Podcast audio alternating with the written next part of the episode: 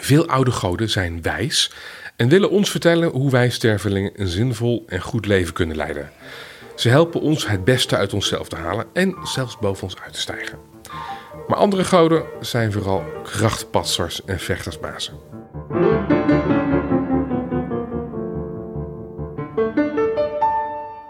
Of niet, Tim Talisman? Is Thor een krachtpasser en een vechtersbaas? Of zit er nog iets meer in?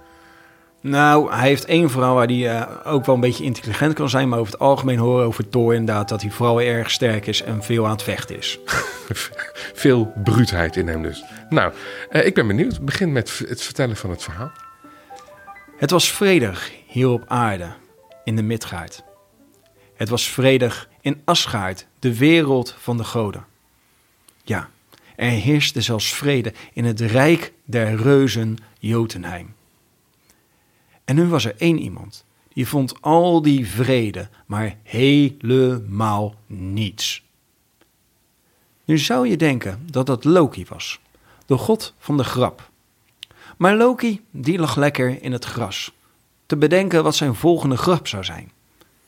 Nee, degene die helemaal niets had met al die vrede was Thor, de god van de donder en kracht. Hij had al in geen dagen, geen weken, geen maanden meer tegen een reus gevochten. Zijn favoriete bezigheid. En Thor werd onrustig. Begon heen en weer te lopen. Begon met tafels en stoelen te smijten. Tot de andere goden het zat waren. Naar zijn vader Odin toe gingen en hem vroegen om Thor te kalmeren. Maar Odin had helemaal geen zin om zijn heethoofd van een zoon te moeten zeggen dat hij het wat rustiger aan moest doen. In plaats daarvan zorgde hij voor een gerucht. Dat er in Jotunheim, het Rijk der Reuzen, een reus was die nog sterker was dan Thor. En hij zorgde ervoor dat dit gerucht bij Loki terecht kwam. Want als hij dit hoorde, zou hij Thor overhalen om naar die reus toe te gaan. En ja hoor, de naam van deze reus was namelijk Utgaard Loki. Dus Loki wilde wel eens weten hoe sterk deze reus dan wel niet was. En het duurde niet lang voordat hij Thor over had gehaald. En dus reisden ze af naar Jotunheim, naar de reuzen. Een enorm lange reis, door de godenwereld, door onze wereld Midgaard en dan uiteindelijk nog eens door Jotunheim, het rijk der reuzen. Een enorm lange reis kwamen zij aan bij een enorm kasteel. Dit was een kasteel voor reuzen. Maar zelfs voor reuzen was dit kasteel een reuzenkasteel. Zo groot was de poort dat Thor niet eens hoefde aan te bellen. Hij kon zo door de spijlen naar binnen lopen. En in die hal zagen ze inderdaad de grootste reuzen die zij ooit hadden gezien. De grootste van hen allen hield hen tegen. Utgard Loki zei dat niemand in zijn hal welkom was voordat zij zich hadden bewezen in een test. Loki, die wist wel gelijk iets. Een etenswedstrijdje. Die dacht, als we toch zo snel weg moeten, heb ik in ieder geval gegeten. Er werd een tafel bereid met heerlijk vlees. Er kwam een reus tegenover Loki zitten en de eetwedstrijd begon. En ze aten, en ze aten, en ze aten. En beide kwamen precies in het midden van de tafel uit. En Loki had alles opgegeten. Maar de reus had zelfs de botten van het vlees opgegeten en werd daarom als winnaar uitgeroepen. Vervolgens was Thor wel een beetje zagrijnig. Hij had zo ver gereisd en hij kreeg niet eens wat te drinken aangeboden. En Utgard Loki erkende dat. Liet een horen met mede naar binnen halen, de honingdrank. En zei tegen Thor dat elke reus in zijn zaal deze hoorn in één teug kon opdrinken. Maar omdat hij wat kleiner was, mocht hij er drie keer over doen. En dus zette Thor de hoorn aan zijn lippen. En hij dronk en hij dronk. Maar toen hij de hoorn weer terugdeed, zag hij dat er niks uit was. Voor een tweede keer zette hij haar aan zijn lippen. En hij dronk en hij dronk. Maar voor de tweede keer was er niets uit de hoorn verdwenen. Hij zette hem voor een derde keer aan zijn lippen. En hij dronk en hij dronk tot hij niet meer kon. Eén slokje. Dat was alles wat uit de hoorn was verdwenen. En de reuzen, die hadden het niet meer. Ha. Is dat nou Thor, de machtige drinker uit Asgard? Hij krijgt niet eens de horen leeg. En Thor werd boos. Vertelde dat hij niet was gekomen voor drinkwedstrijdjes. Hij was hier gekomen om zijn kracht tegen Utgard Loki te meten. En Utgard Loki liet weten dat hij best zijn kracht met Thor wilde meten. Maar ja, als Thor niet eens die uh, hoorn leeg kon drinken. Maar had wel een ander ideetje. Wanneer een reus bij hem aan tafel wilde eten, zou hij zijn kracht moeten bewijzen door de huiskat van Utgard Loki op te tillen. Til de huiskat op, dan praten we verder. Nu is dit natuurlijk een reuzenhuiskat, dus niet onze huistuin- en keukenkat. Neem even het formaatje Afrikaanse olifant en dan heb je een kleine reuzenkat. Maar dat moet nog steeds geen probleem zijn voor Thor. Die stapt op die kat af en begint te tillen en te tillen. In eerste instantie krijgt hij niet eens beweging in de kat. Wanneer hij nog meer zijn best doet, gaat de rug van de kat bollen. En wanneer hij dan bijna al zijn kracht gebruikt, weet hij wel één pootje op te tillen. De reuzen liggen dubbel. Ha, is dat Thor, de sterkste van alle goden? Hij krijgt niet eens de kat opgetild. Thor wordt woest. Daagt elke reus uit in de zaal. Legt zelfs zijn hamer Mjolnir, waar de reuzen bang voor zijn, weg. En eist een gevecht. Maar Utgard Loki, die zegt dat Thor helemaal zo'n gevecht niet verdiend heeft. Er gaan ongelukken gebeuren als hij hem tegen een van zijn reuzen laat vechten. De enige tegen wie hij durft te laten vechten is zijn grootmoedertje. En binnenkomt een oud vrouwtje gelopen, gebogen door ouderdom. Thor heeft hier helemaal geen zin in, maar hij moet wel. En dus begint hij te vechten met het oude vrouwtje. Maar wanneer zij haar oude, rimpelige handen op de machtige schouders van Thor heeft gelegd, voelt hij al zijn kracht weg hebben. En hoe hij erger er tegen verzet, hij moet door één knie gaan. Maar dan denkt Thor, niet verder dan dit. Ik laat mij niet nog verder vernederen. En hij gebruikt al zijn kracht, al zijn wilskracht om dit tegen te gaan. Het lukt. Thor blijft op één knie. Maar dit keer geen gelach bij de reuzen, geen gegrinnik, zelfs geen glimlach. Elke reus staat met grote, open ogen te kijken naar Thor. Dan vindt Utgard Loki het genoeg. Hij zegt dat de reuzen weer muziek moeten maken. Haal eten en drinken. Maak er een feest van. En de reuzen doen dat. Ze doen alsof er eigenlijk niks is gebeurd.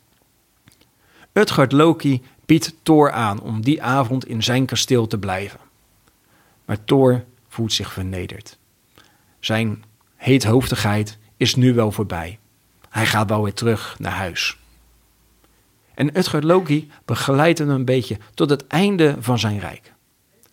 En wanneer ze zo aan het lopen zijn, vertelt Utgard Loki dat ze in een maling zijn genomen. Dat hij magie heeft gebruikt. De reus tegen wie Loki het opnam was vuur geweest, dat alles verslindt. De horen was in werkelijkheid gevuld geweest met alle wereldzeeën, die Thor niet leeg had kunnen drinken. Maar met zijn machtige slok had hij wel gezorgd voor de eerste eb en vloed. De kat was Jormungandr geweest, de wereldslang en aardsvijand van Thor. Toen hij dat ene pootje optilde, had hij in zijn ene hand de kop en in zijn andere hand de staart van het dier. Het had niet veel geschild of Thor had de slang bevrijd uit zijn bevrijding. Maar bij elke reus zo stil van werd, het oude vrouwtje was ouderdom zelf. En daar gaat iedereen voor op de knieën. Op beide knieën. Thor met al zijn kracht was er slechts doorheen gegaan. Utgard Loki vertelt ook tegen Thor dat hij niet meer hoeft terug te komen. Want elke keer als Thor terug zal komen, zal hij magie gebruiken om hem te misleiden. Dan heeft Thor er echt genoeg van. Hij pakt weer zijn hamer en haalt uit naar Utgard Loki, die verdwenen is. Ook zijn begeleiding was magie geweest. En dus gaat Thor terug naar huis. Maar hij kan vertellen dat hij nog steeds de sterkste van allemaal is. Maar als je dan niet sterk bent, dat je dan maar slim moet zijn. Of magie moet hebben. Wat een, pra- wat een prachtig verhaal weer. Dankjewel. En wat ik, het zit zo bol van symboliek. Dus je kunt hier ook nog eindeloos over doorpraten aan dat haardvuur als je dit zo vertelt. Oh, zeker. Duizend jaar geleden ergens op de IJsschotse. Ehm, wat vertelde je nou? Dat dat oude vrouwtje is ouderdom. Inderdaad. Eh, het gaat Loki gebruikt magie om eh, dingen te verbergen wat ze daadwerkelijk zijn. En eh, ja, ouderdom, dat is dus iets waar ook de goden aan onderhevig zijn. Iedereen, Mensen, reuzen, mens. goden, iedereen gaat ten onder aan ouderdom. En omdat hij niet op twee knieën boog, maar, maar op één, kon hij ouderdom, hoe zeg je dat nou, het hoofd bieden. Ja, nou, het is niet echt het hoofd bieden, maar ehm, hij is niet he- helemaal onderhevig aan de perikelen van ouderdom dan de andere goden. Hij zal langer door kunnen strijden, hij is langer sterk en dat, dat puur door zijn kracht eh, kan hij enigszins weerstand bieden. Hij is dus krachtig. Hij verslaat de reuzen. Dan gaat hij terug en dan gaat hij weer opscheppen. Is het een simpele god? Een beetje, is het een beetje een, ja, gewoon een, Ehm, een eenvoudig nou, gevecht als baas? Sowieso houdt Thor wel van vechten. eh, ehm, en misschien gaat het een beetje ver om hem simpel te noemen. Ehm, Thor is, eh, is natuurlijk een enorm populaire god, ook destijds. Ehm, maar dat was meer omdat hij de beschermer was. Echt, eh, zeg maar, een beetje de huisvader. En dat kan je zien als simpel. Maar bij Thor weet je heel goed waar je aan, aan toe bent. Want? Ehm, nou ja, eh, er is geen, is er is geen poespas van Ja. eh, dit. eh, hij houdt van kracht, hij houdt van drinken. En weet je wel, als je gewoon, ja, dus gewoon, zolang je gewoon eerlijk tegen bent, niks aan de hand. What you see is what you get avant la lettre. precies. Ja. Ehm, dit, hij vecht tegen de reuzen. Die reuzen wonen in een speciaal rijk. Dat heet de Jotunheim. Dat is een van die negen werelden, toch? Dat klopt. Ja. Vertel eens iets over die, over die wereld. Nou, Jotunheim is dus een van eh, de rijken der reuzen. Er zijn er nog een paar. Ehm, maar Jotunheim is dan eh, eigenlijk meer van de, van de steenreuzen. Het is echt, eh, echt een, een wat vaak beschreven wordt. En ja, die reuzen die zijn gewoon werken van chaos, zeg maar. Ehm, het is namelijk niet zo makkelijk te zeggen dat reuzen sowieso, zeg maar, de kwade krachten zijn. Dat is niet zo. Het is meer, eh, eh, ja, het is meer chaos. Net zoals dat je orde hebt, heb je ook chaos. En daar zorgen de reuzen voornamelijk voor. Ik begrijp, om te kijken of ik je begrijp hoor. Dus de, dus de goden waar wij het steeds over hebben, dat zijn de goden van de orde. En de reuzen die zorgen voor chaos. Maar het, lijkt alsof ze er bang voor zijn, voor die chaos.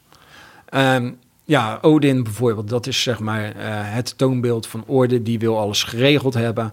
En eh, die weet ook hoe zeg maar, eh, het verloop van de wereld zal gaan. En is dus altijd bezig om juist ervoor zorgen dat dat einde van Ragnarok zo lang mogelijk wordt uitgesteld. En eh, ziet dus de reuzen als een oorzaak dat het alleen maar sneller kan gaan. Maar de reuzen zijn niet intrinsiek slecht of kwaad. Of, eh, Nee. Niet, niet inherent, nee. nee. Oké. Ja, wat wou je zeggen? Nee, je hebt een van, eh, er zijn ook namelijk reuzen die zijn op een gegeven moment eh, goden geworden. Tyr is bijvoorbeeld een, eh, een oorlogsgod ook, Mhm. maar zijn ouders zijn reuzen. Alleen is hij zelf naar Asgard gegaan en gezegd van ik wil geen, ik ben geen reus. Ik, ik, eh, die, die vond wel zijn ouders slecht en dus heeft gezegd van ik kom jullie helpen. En is dus omgezet tot God. Dat kan dus ook nog allemaal. Ja. Ja. Ehm, vertel eens iets over de enorme invloed van dit soort Noordse mythen en zagen op onze cultuur van vandaag. Het eerste wat me dan te binnen schiet, eerst natuurlijk, je begint al met de, dagen van de week. Dat zijn er zes van de zeven die vernoemd zijn naar eh, dit soort mensen. En, eh, dins- dinsdag is eh, vernoemd naar Tier, woensdag is Wodan, donderdag is Donar, is Thor, want Donar is de Germaanse naam voor Thor. Vrijdag is uh, discutabel. Uh, je hebt namelijk uh, een tweeling genaamd Freya en Vrijer. Dus die dag zou voor beide kunnen dienen. De zaterdag komt dan van de, de Romeinen volgens mij, Saturnus. Dan ga je meer inderdaad, inderdaad naar uh, Saxnot inderdaad. Dat is uh, ook een oude Germaanse god. Ja. En ja, de, uh, ik, weet, ik weet het niet 100% zeker, maar volgens mij was zaterdag naar Saxnot vernoemd. Uh, dankjewel, Tim. Dit was de aflevering die ging over de krachtmeting van Thor in de Sprookjespodcast. Dankjewel voor het luisteren. In de Sprookjespodcast hoor je elke aflevering een nieuw sprookje van over de hele wereld. Mijn naam is Basti Barancini en vandaag hoorde je verhalenverteller Tim Talisman. Hij vertelt vooral Noordse en Germaanse mythen en zagen en hij vertelt deze verhalen onder meer op festivals.